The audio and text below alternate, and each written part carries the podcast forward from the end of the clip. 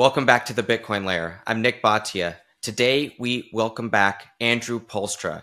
He is head of research at Blockstream, and Andrew is an OG Bitcoin developer, someone that can bring a tremendous amount of insight on matters of Bitcoin cryptography. Andrew, thank you for joining us.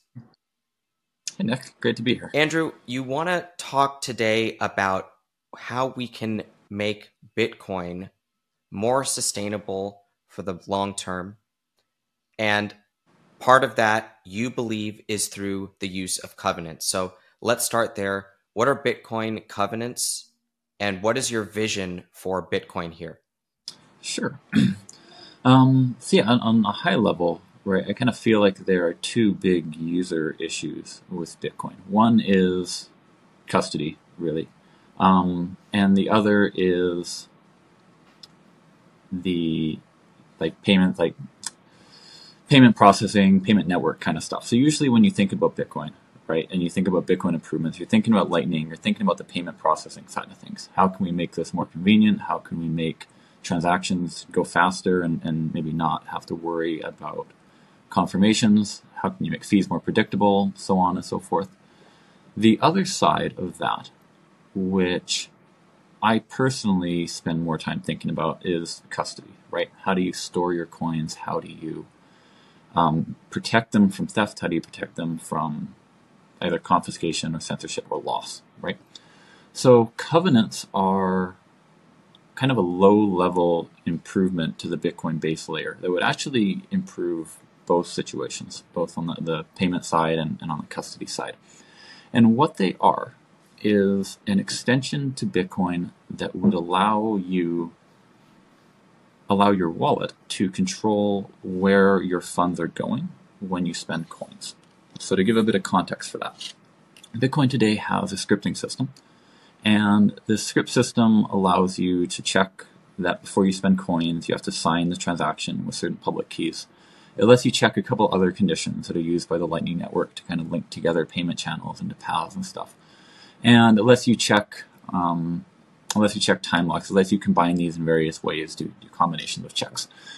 But what all of these checks have in common is that once they are satisfied, once you have a signature, once you have a hash preimage, once you have you know the coins are old enough, whatever whatever you're checking, then the coins can go anywhere.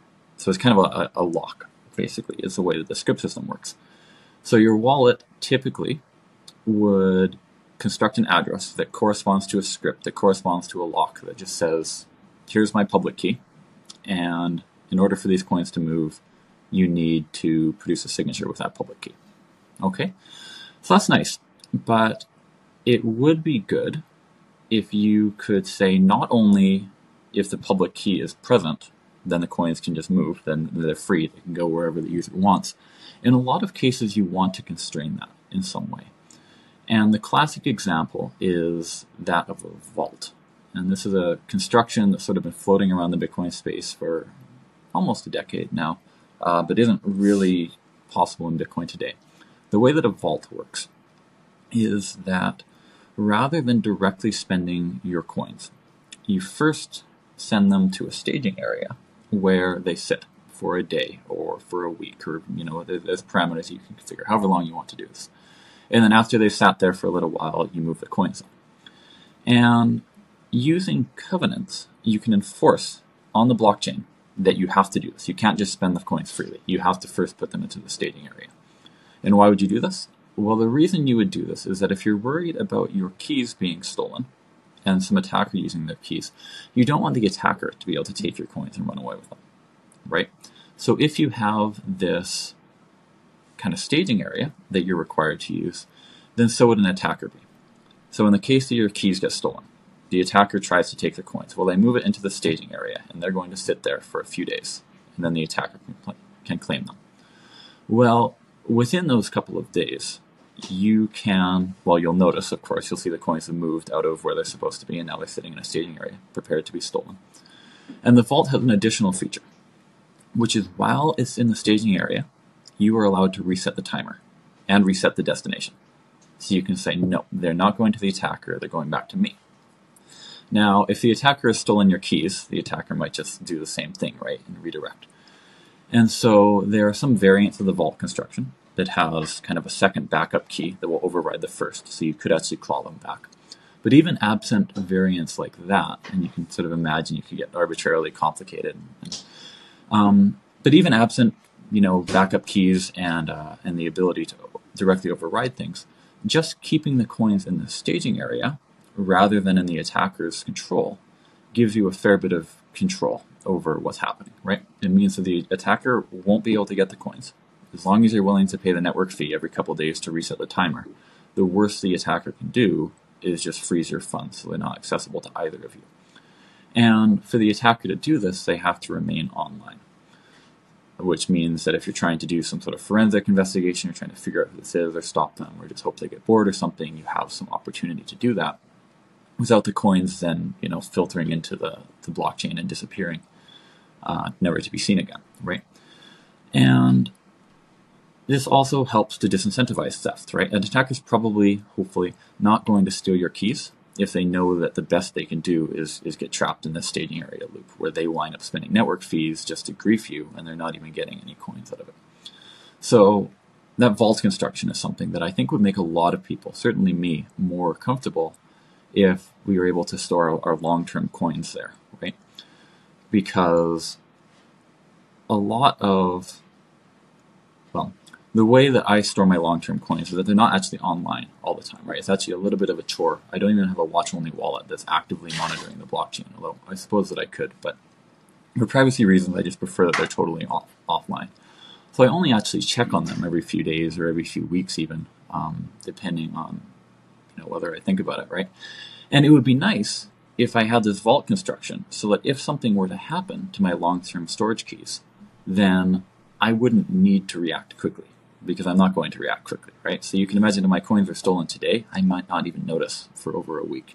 And then by that point, they're long gone, right? So if I had this vault construction, that would give me quite a bit more confidence. And then one other thing that I'll, I'll list before, you know, handing, handing the mic back to you is the idea of rate limiting. So another kind of neat thing you could do with the same construction is that you could say there's a master key on these coins and that can just spend all the coins. But I could have a secondary key, and that key is only allowed to move, say, like, you know, 0.1 Bitcoin a day, or something like that. And so then I have this online key that I can use for my day-to-day transactions. It kind of is like an ATM withdrawal limit, right? Um, the point is to rate limit if somebody's stolen your your debit card or whatever to rate limit how much money they can move.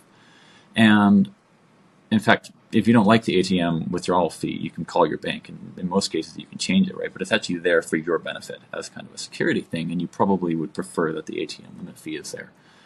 And the the vault, right, the covenants can allow you to do effectively the same thing with your bitcoins, right? You have a master key, which would be equivalent to physically showing up in the bank with your passport and, and proving your identity. But then you have secondary keys that can only be used to spend a certain amount of, of your coins and the remainder is forced to go back into the covenant, and then it, it would have to sit there until the next day when your your limit resets. So those are the kind of things custody wise that covenants would improve. The Bitcoin layer is proud to be sponsored by River. Go check them out today at river.com slash TBL for a special offer of up to $100 worth of Bitcoin for free when you go sign up.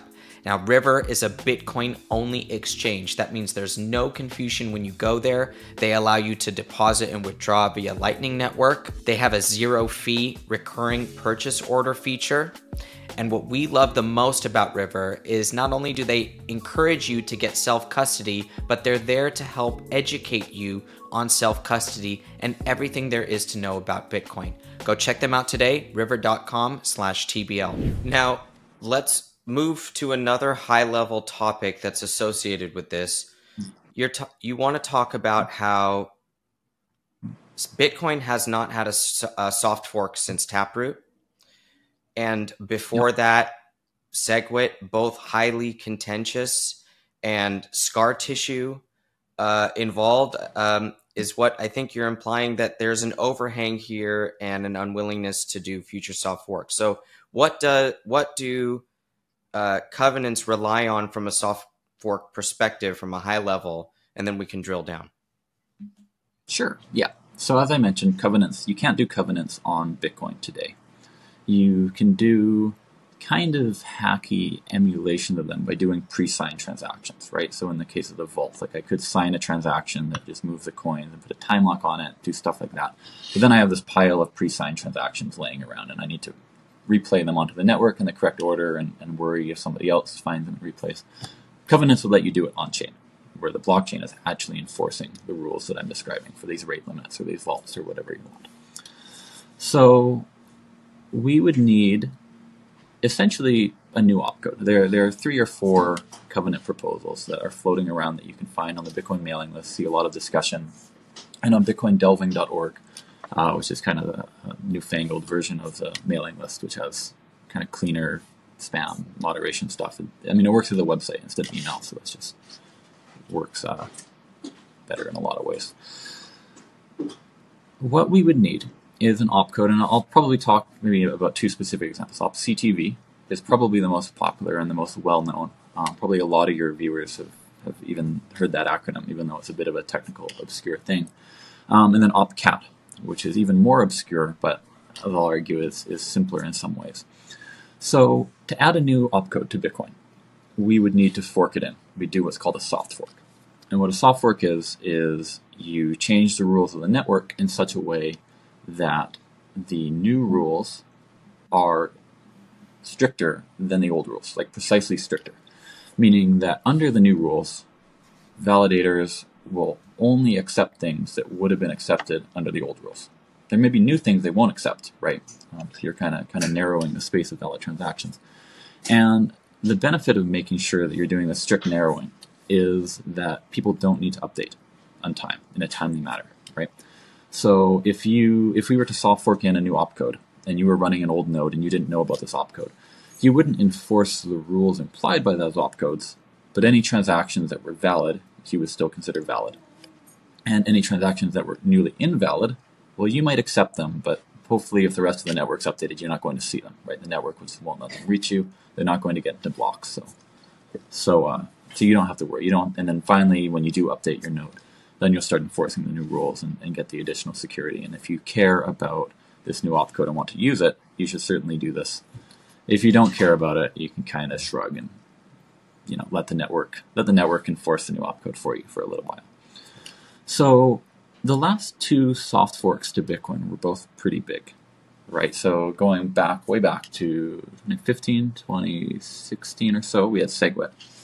And SegWit was kind of much more controversial and there were a lot more fireworks than I think anybody involved expected. Um, amusingly, even the name SegWit is short for segregated witness, which is the idea that you have your transaction data that's part of the transaction data that's, that's witness data, which is a computer science term for data that's just used to attest that the transaction is valid. But it doesn't. It's not really part of.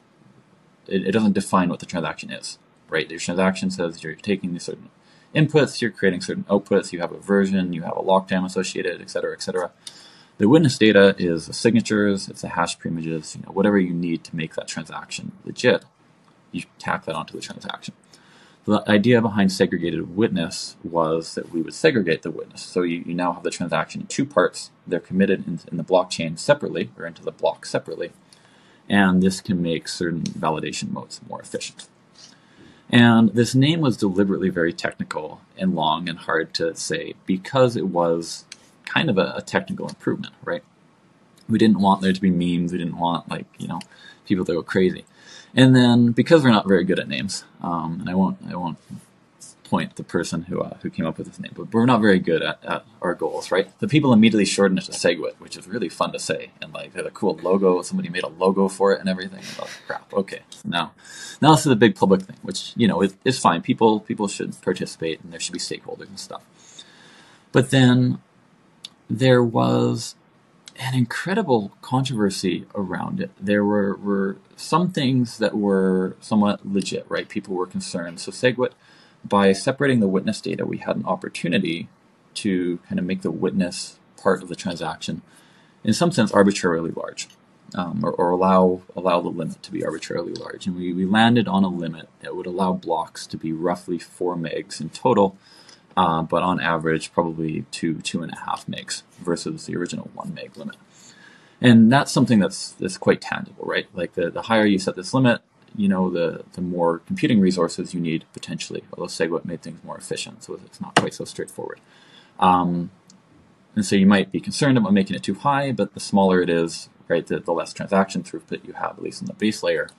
And so there was a lot of discussion about that that maybe wasn't necessarily technically well informed, but but is certainly understandable and, and something that people would reasonably have opinions on.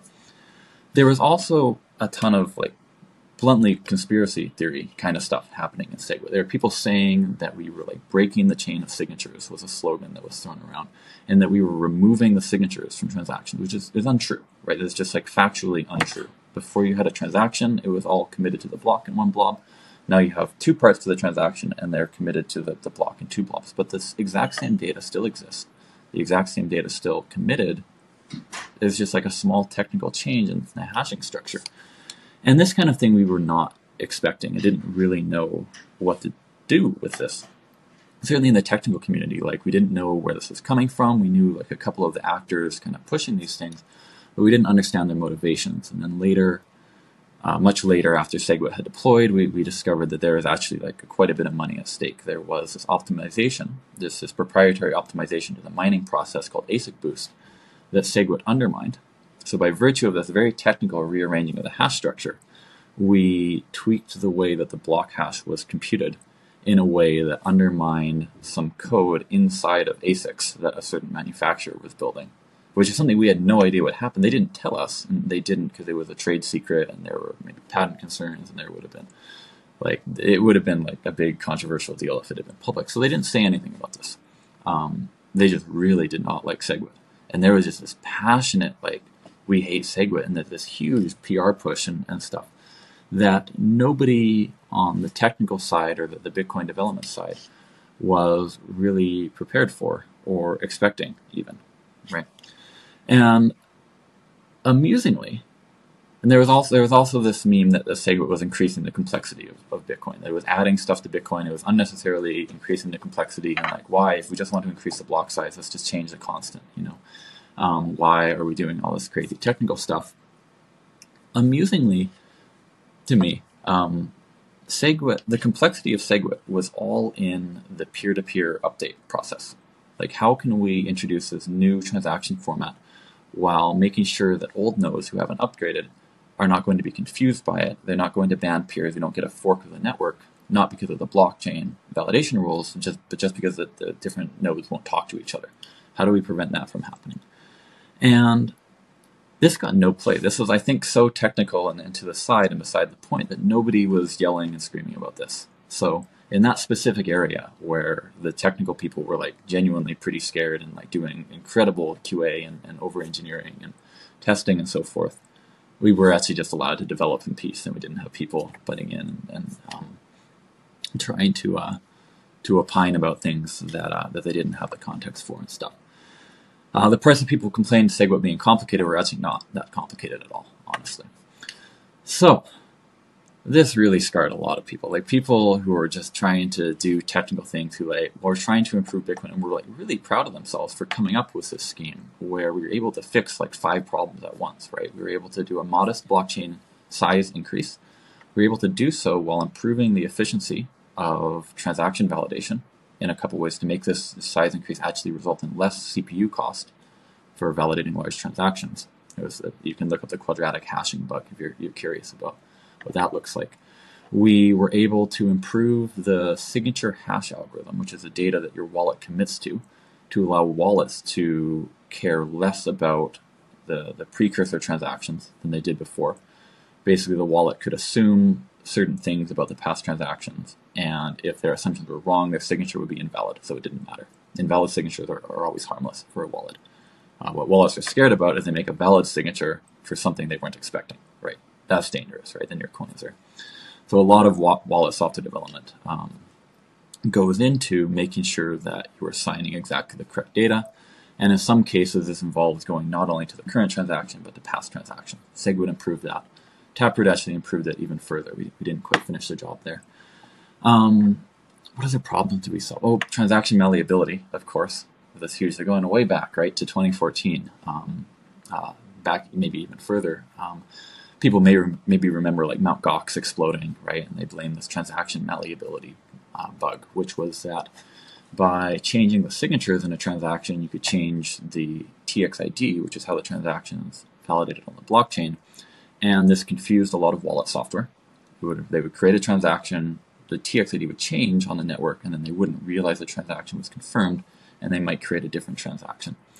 And that's is 100% avoidable to be, be clear, but you have to be a little bit careful as a wallet developer. And, and.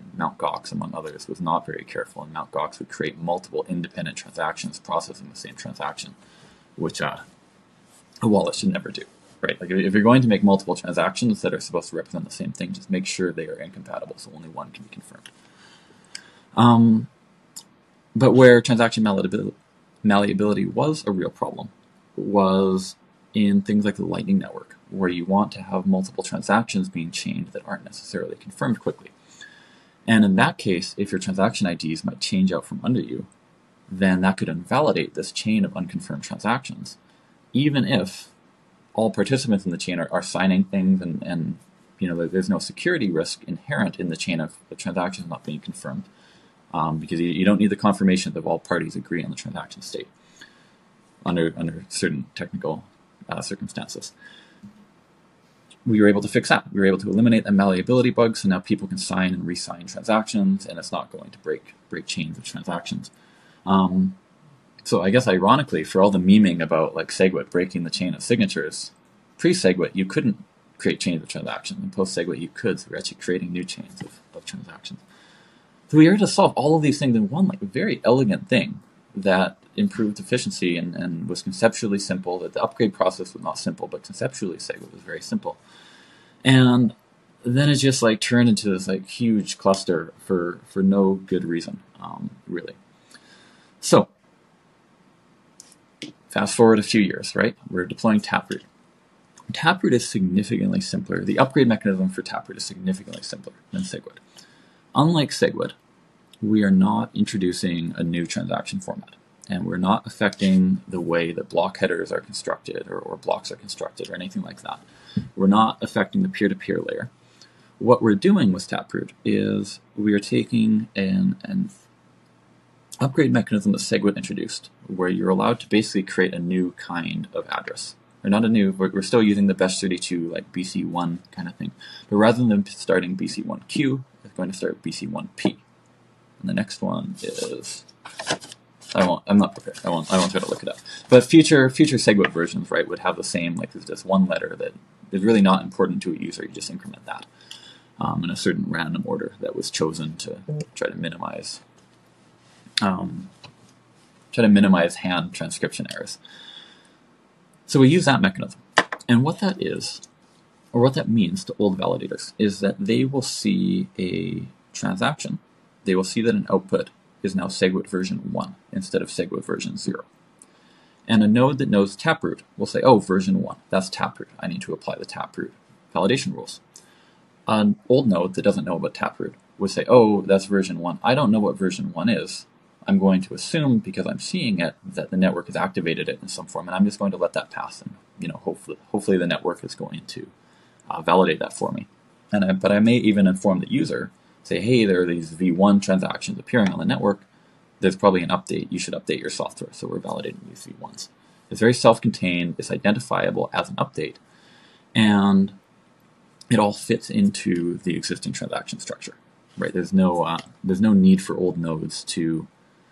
There's no need for us to like try to shape the peer-to-peer network to try to pretend to old nodes that that the status quo is still going. It's, it's self-contained. It's, it's riskless and um, the yeah, there's just no risk of a network fork being caused by this. We, we have a, a deliberate software mechanism mechanism which um, is not going to cause forks and is still detectable as an update. That's what I'm trying to say. So you can inform your users or you can you know react however you want to do. And SegWit version 2, if such a thing will exist, or version 3 will, will use exactly the same mechanism. So it's, it's much simpler in that sense, right? We're only changing a certain output type. Taproot, what it does is also in many ways simpler than what SegWit did because we're not introducing this new witness field that needs to be validated in a certain way and have a new encoding format, etc., etc. We're using the existing witness fields. What we're doing is saying, well, now your output, rather than committing to a script. So in, in the pre-SegWit days and even to SegWit, we had this paradigm that I mentioned at the beginning, where you have a script that lists the condition under which the coins spent. In Taproot, we said, well, usually and the vast majority of, of the time, you have a script, but all the script's doing is checking a signature with a single key. And kind of secondary to Taproot, we did a bunch of research to do all sorts of cool things with single keys, where you can actually have multiple participants and you can do fairly complicated constructions still using a single key. But, but we can think of a single key as being a single user wallet, right? Even without doing any any cool technical things, the vast majority of Bitcoin outputs are single keys for single wallets. And so why don't we make that primary? We'll put a single key there, and we have a clever mechanism by which we can commit to a backup script inside of that key, but it will still look like a key. And that way, you can do things like having a primary key that normally you would spend the coins with, but having a backup script that maybe is gated by a time lock or something that would allow you to move the coins with a secondary key or allow you to move the coins if a certain hash preimage is revealed or, or you know if, if a payment channel is updated or whatever you might want to do. But you don't reveal that unless you actually need to use it. So we've covered the majority of cases with just one key and then the majority of the cases where there's more than a key where you have a key plus a backup is really what you're doing. Even in lightning the way that it works you have payment channels which are two-party payment channels and in what we call the optimistic case, the two parties in the payment channel just both sign the transaction, and there's no additional data that needs to go on the blockchain beyond that. And it's only if one party drops out or is griefing or something that you use the full complexity of the Lightning Protocol. And you say, oh, here's this backup case that allows the coins to still go through, even if one party is, is trying to prevent it. So in Taproot, in principle, you could do something you could have payment channels that just look like single keys for single wallets. So this is cool. It's a big privacy benefit.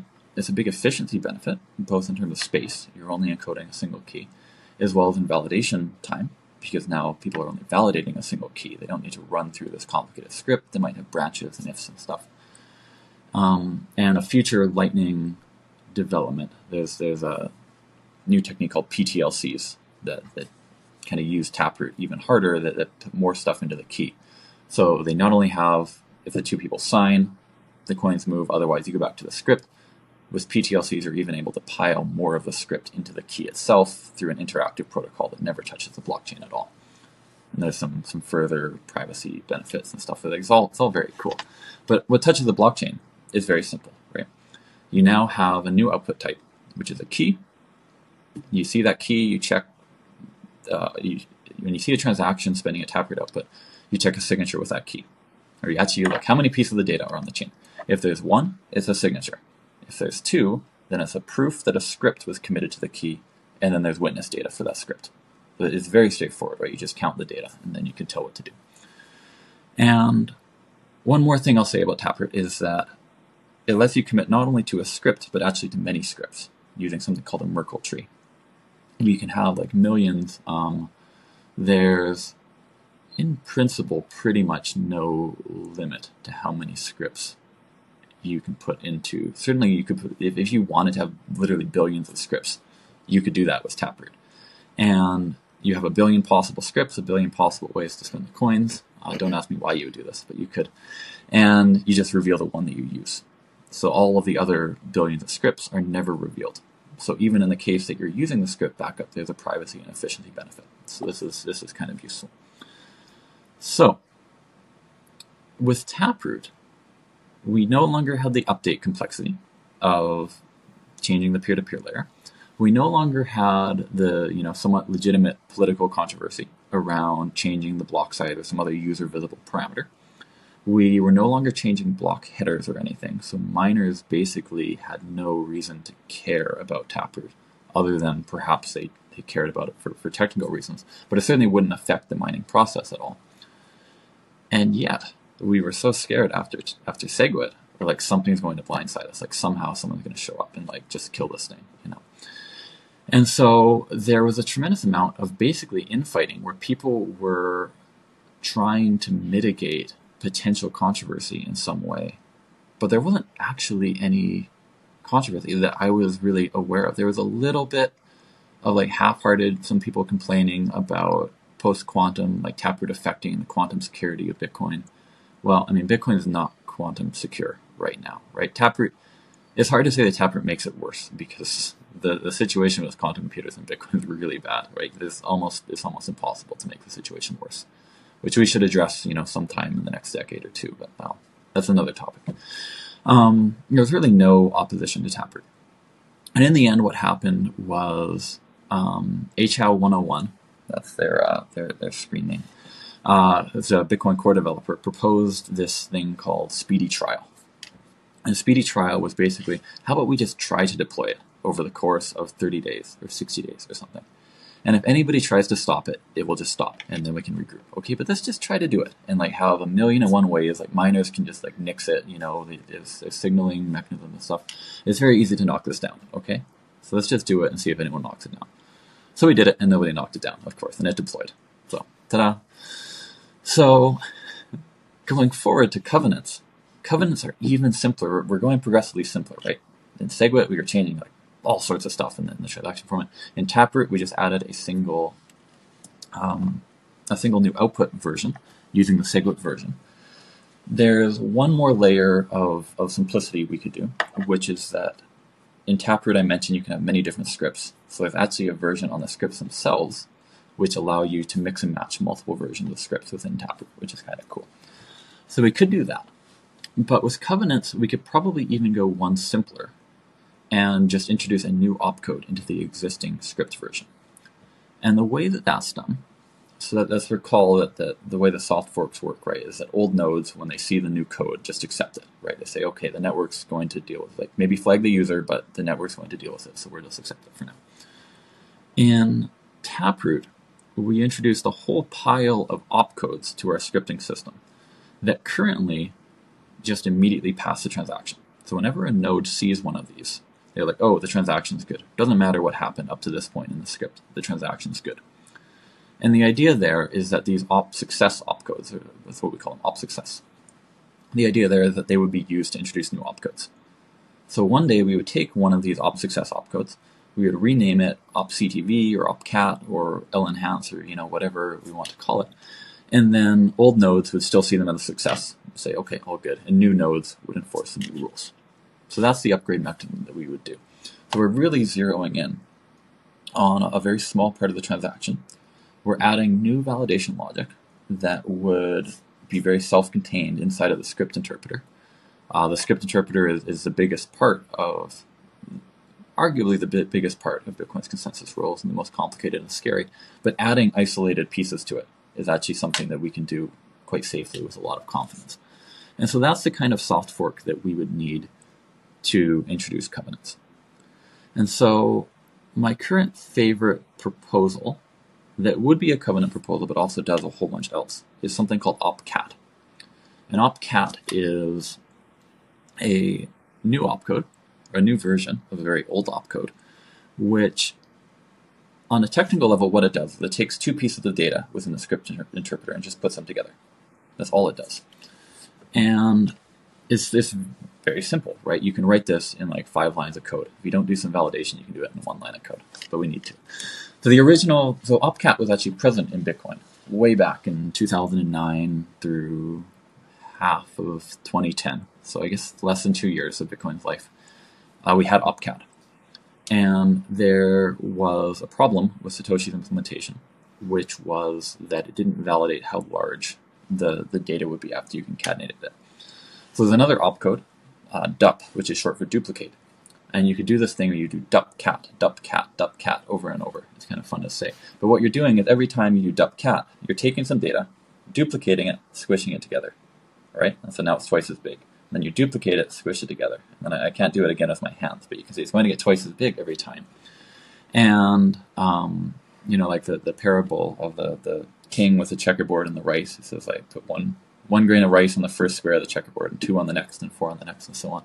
And by the end, you have two to the 64 grains of rice. Well, 2 to the 64 is roughly a 1 with 21 zeros after that, give or take a couple of zeros. That's just a, a massive, a massive quantity, right? And there was no limit. You could go past 2 to the 64 to 2 to the you know 200 if you wanted, and then you would have something on the stack which would require more memory than there are atoms in the universe, and of course it would just crash nodes long before you got to the point. So to fix that, you just add a single check, two more lines of code. If this if the concatenated size is too big, then fail. Okay, two lines of code. That's all we need to add to make cat safe, and then the rest is just concatenate the two things. So you can look if if you're curious, you can find the reference code uh, for a, a BIP proposal for OP_CAT, which has I think it's five lines basically. So if there are two items on the stack, then if there aren't two items on the stack, then fail. If the two items together are too big, then fail. Otherwise, stick them together and put it back on the stack. Dead simple. And what's fascinating about this is that it enables a weak form of covenants. So remember that I, I described covenants as controlling where the coins are going. And the way that you do this within script is that you look at the data of the transaction within the script and then you do some computation on that.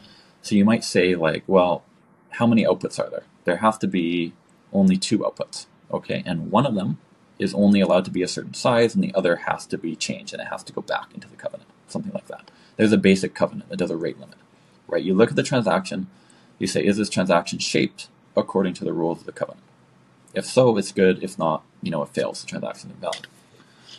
So cat, as I doesn't actually access the transaction at all, right? It doesn't. Um, it, it's. It just looks at the top two stack elements and, and then tries to put them together. So, and there's no existing way to get the elements, any part of your transaction onto the stack, right? So there's, it's really kind of surprising that cat would let you do anything.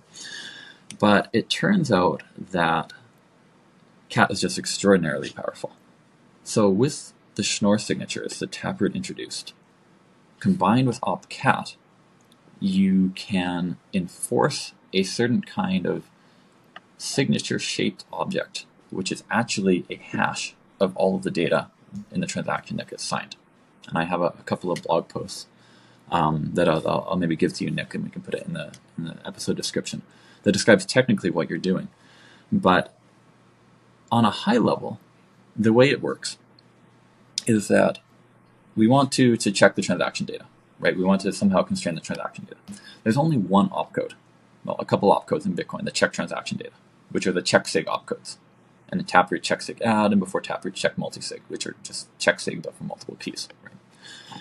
And the way that it works, right, is it takes all the transact it, it, from the stack. It takes a signature and a public key, and then internally it hashes up the transaction and then verifies the signature on the hash of the transaction and, and gives you a pass fail, right? So it does that all internally, and it just gives you it takes a pub key and signature, it outputs a bit, right? Did it pass or did it fail? Um, sometimes it doesn't even do that; it just fails the transaction. Well, it turns out with cat, you can and and knowing algebraically the structure of an elliptic curve signature, the digital signature that's put on the chain, you can constrain the signature in such a way that you can force it to include, directly include, a hash of all the data that gets signed using cat. So we're taking all the internal computations going on in checksig and we're reaching and we're like threading it backward through the mathematics to get the signature on the stack to have to equal the hash of the transaction. And once you have a hash of the transaction, then you've got the transaction data, right? Because then you say, you, you tell the user, well, you have to provide all the actual transaction data as witness. In your script, you hash it up, make sure it matches your target hash, and now you've got the real data sitting there. And then you can constrain it. So the form of covenant you can do just with cat and with the um, and, and knowing the algebra of signatures. So there's kind of a fun high level meta lesson here which is that covenants are very close to being in Bitcoin. Like there's very there's almost no functionality you can add to Bitcoin without enabling some form of covenants. Because I don't know why, really. It's kind of a weird mathematical like it feels like there's some mathematical theorem that is just very difficult to avoid this. And it's not something like Turing completeness, where we know how to get Turing completeness. You need to have unbounded loops, basically, is, is equivalent to Turing completeness. It just seems like there's this ability to to do covenants that your script interpreter needs to have a very narrow set of functionality.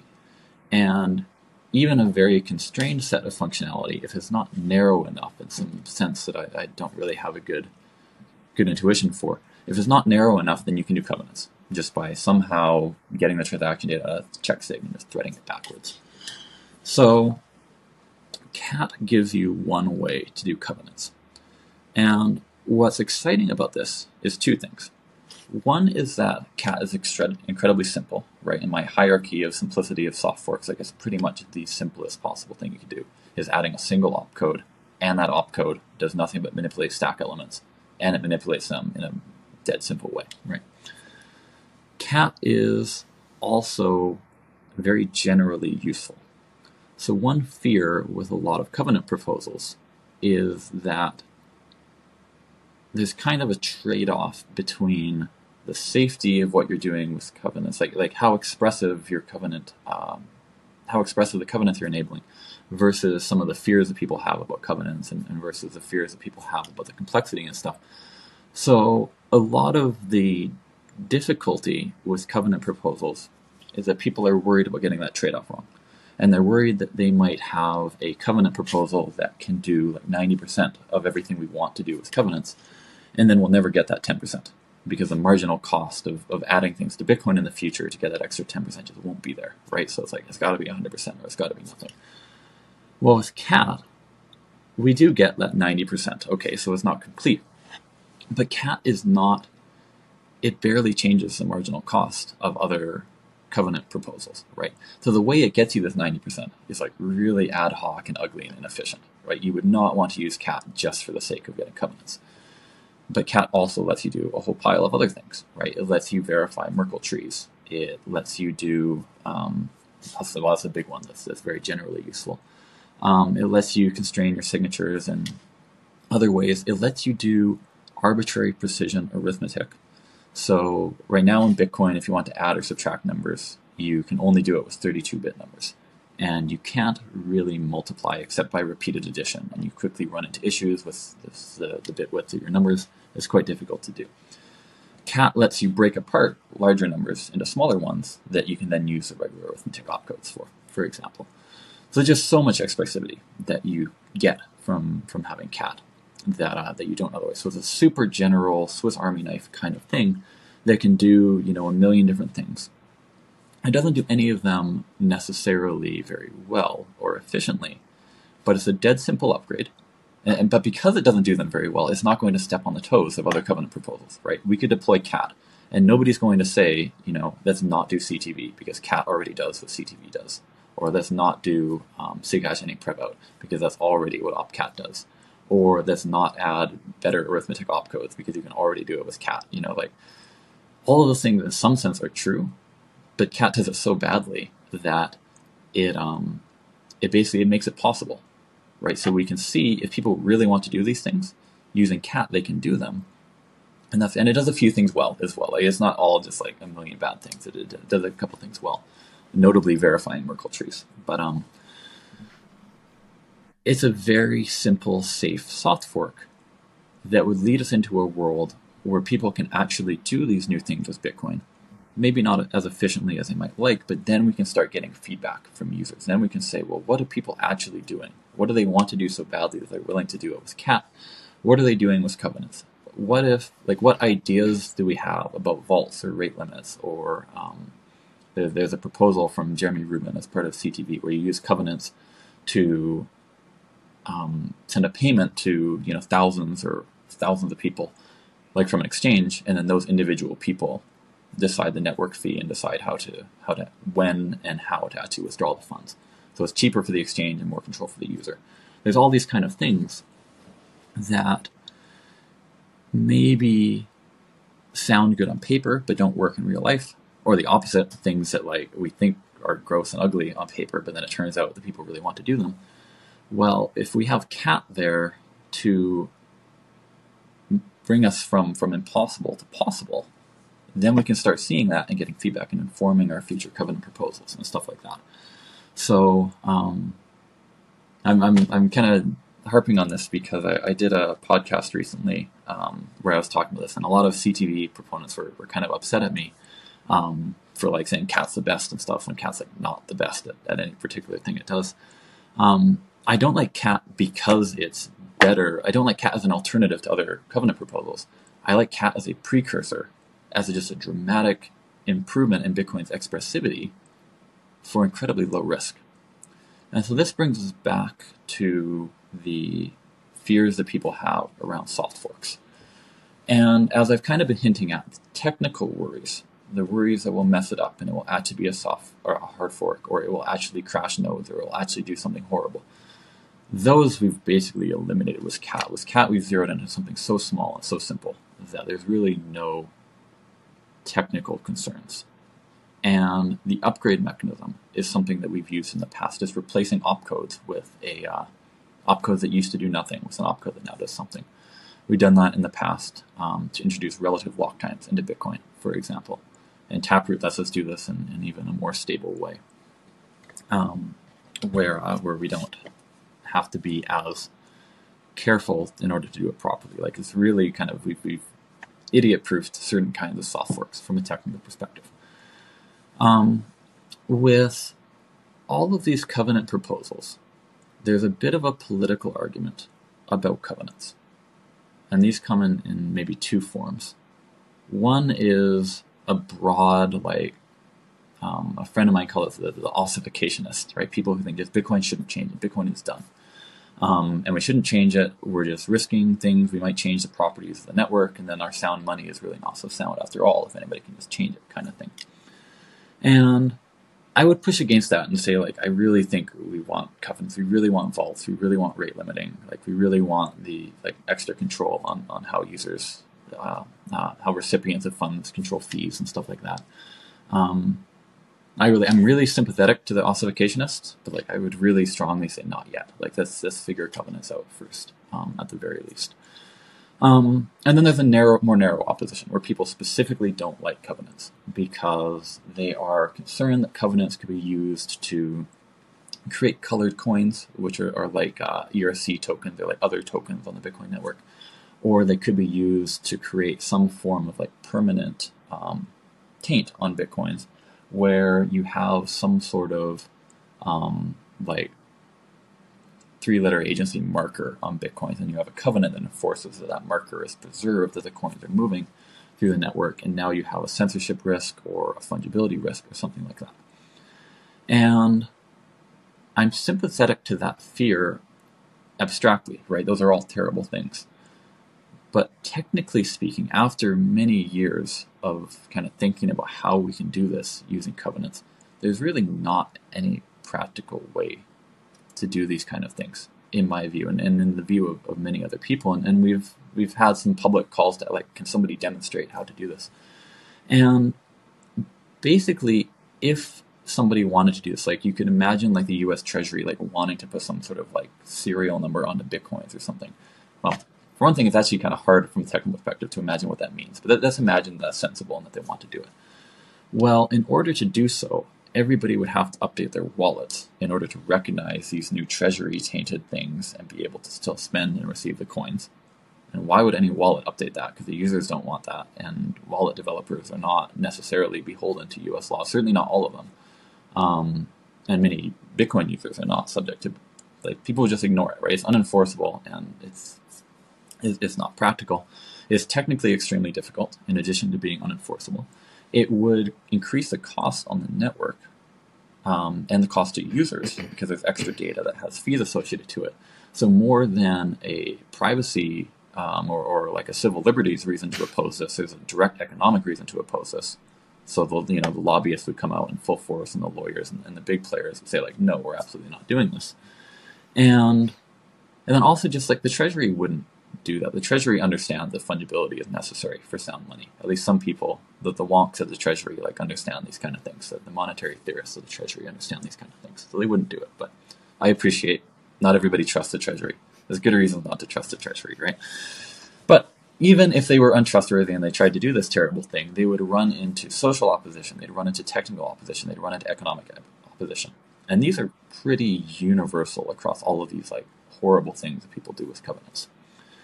And as an aside, if you're willing to accept social and economic and technical problems, you can actually kind of do this today using multi-signatures, where the treasury could show up at, at Coinbase's office and say you're only allowed to withdraw coins now to a two of two multi-signature between the user and the treasury. And the treasury would then say, well, we'll, we'll sign anything as long as it you know includes our identifier or whatever we're doing. And then we just have to interact with every single Bitcoin user who's ever touched Coinbase, and we'll make sure that the signature stays on it forever. And so that has the additional technical difficulty that the treasury would then be co-signing every single Bitcoin transaction. But you can see that, I mean, that's only a small additional problem on top of the other massive problems that anybody can see when you think about it. The treasury trying to do such a thing, right? It wouldn't get out the door, right? It wouldn't get to the door of the treasury, right? Nobody would, would be willing to admit that they were coming up with such a ridiculous idea. So, so I think that these covenant fears are are kind of overblown. I think that they come from the early days of covenants before we were looking at specific concrete proposals and before we were trying to think like specifically how would this work. And then it seemed a lot more plausible that like we were adding this expressivity that could be used for bad purposes, so maybe people will do it and maybe it's bad for the network kind of thing. And so I think that the anti-covenant sentiment is kind of shrinking. That, that view is, is kind of, of um, being uh, overwhelmed by the view that the extra expressivity that we get from covenants is worthwhile, right? So we, we both are coming to realize there's a lot more benefits to covenants than before, and also that the risks are probably overstated. So where I see the Bitcoin space moving is let me try to tie all of these different threads together. Um, and I know I've been talking for like 25 straight minutes here, but, but I think I can tie it together. Um, we're moving away from the last soft fork, which was really Taproot, which was really a nothing burger. Like all of our fears were like, I, I think, completely misplaced on Taproot, and I, I, think that's evidenced by how easy it was to deploy in the end. Um, the time has passed since then, so everyone who was stressed out over Taproot, you know, has had time to, to relax, and, and maybe we're willing to do another fork. Um, people who are opposed to change in general and want Bitcoin to ossify and stuff, it also helps that there's been so much time, right? Like we're not, um, nobody's proposing that we start like changing Bitcoin every month and like start doing wild experimental things or anything like that. Like having having a fork every couple of years, where the number of years is, is even increasing, I, I, you know, should give people some peace of mind who, who would otherwise worry about that. Um, people are warming up to the idea of covenants um, to its benefits, and they're they're cooling towards uh, the um, fears around it. Right, are starting to seem like you know when you turn the lights on, there's actually just it was just shadows. Right, um, and the final point that I'll tie together is that we have this proposal OP_CAT. So as covenants, it's actually like this is the way that you want. All of the fighting about covenants right now is the, the kind of fighting that you want to see in Bitcoin, where there are multiple technical proposals that have different trade-offs and different merits and people are going back and forth and finding different variants and discovering new ways to do things that are, that are maybe um, more efficient or, or more expressive, or hopefully both, but usually you have to pick one.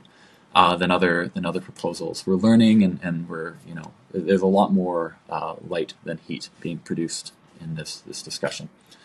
But what personally excites me is that we've got this specific opcode, OP_CAT.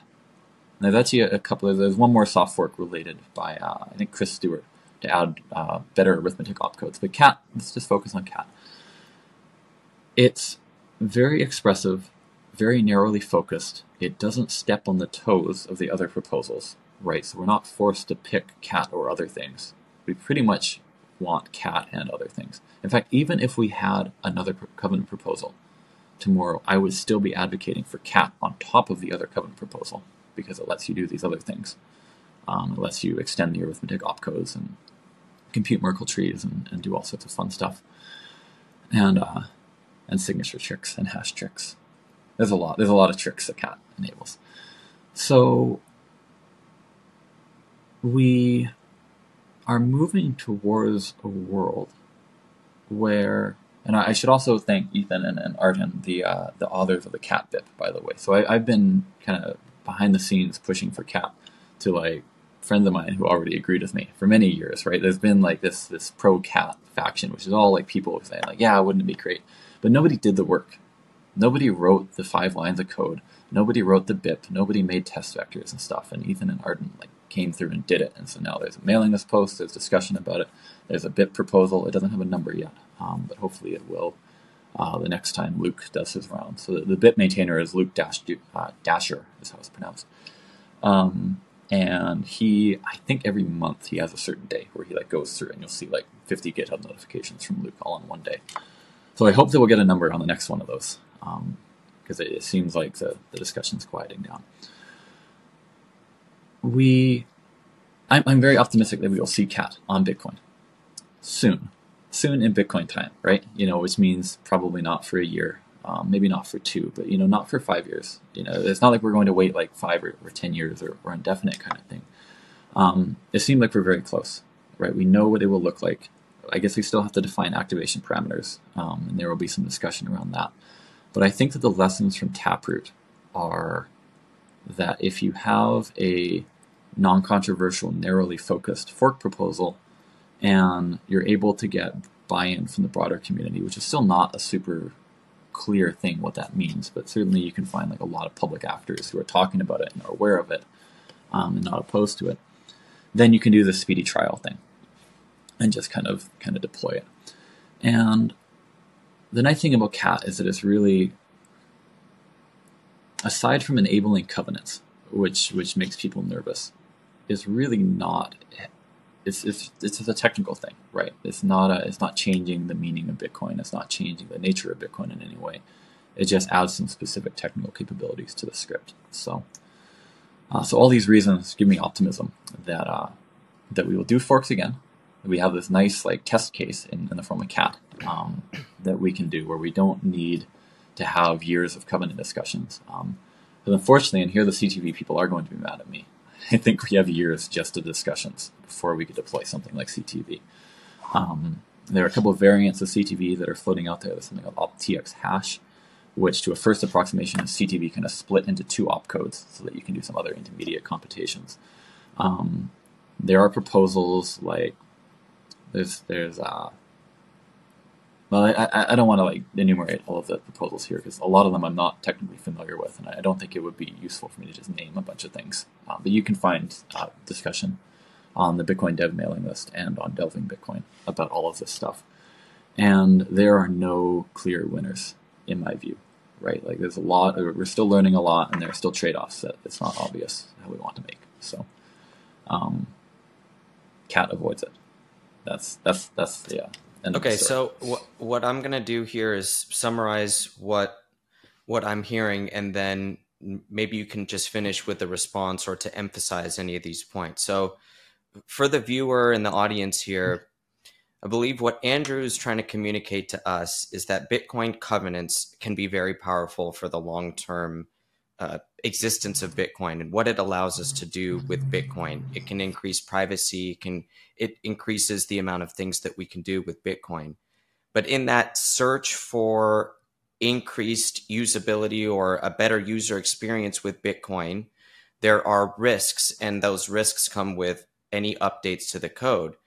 And OP_CAT, what Andrew is suggesting here is that OP_CAT is a simple way relative to the other proposals, it is a simple way to update our nodes to allow these covenants without disallowing future proposals of covenants, and that with all of these, uh, or with OP_CAT coming via a soft fork, that a soft fork itself is possible and likely in Bitcoin's future because of what we got with SegWit, what we got with Taproot, and through the passage of time, we can see that these were proposals that didn't break Bitcoin or didn't affect Bitcoin's fundamentals as a decentralized currency network with backwards compatibility. So, Andrew, would you say that that's a fair summarization? And what would you like to emphasize here going away for the audience, please. Yeah, I think that's a great summary. Um, yeah, thank you for that. And the thing I guess that I'd like to emphasize, um, so one is that I really like cat, but I think I've, I've gotten that across. But the other, like the, the key point I would say is that I feel like the Bitcoin community is getting ready to exercise its soft fork muscles again, and not we're not going to overuse it. Like like people I see no indication that we'll, we'll slide into to something the ossificationists fear, right? Which is that we're just start like updating and doing like all sorts of wild things all willy nilly, um, and it's too fast and we aren't thinking about the consequences, kind of thing. But neither are we going into this mode where Bitcoin is just like no more changes can never happen, because I we're not there yet. Like at some point we'll be there. Like Bitcoin can do everything that it needs to do but I would submit that it needs to do something like covenants, and currently it's not there. So I would I would like to see us.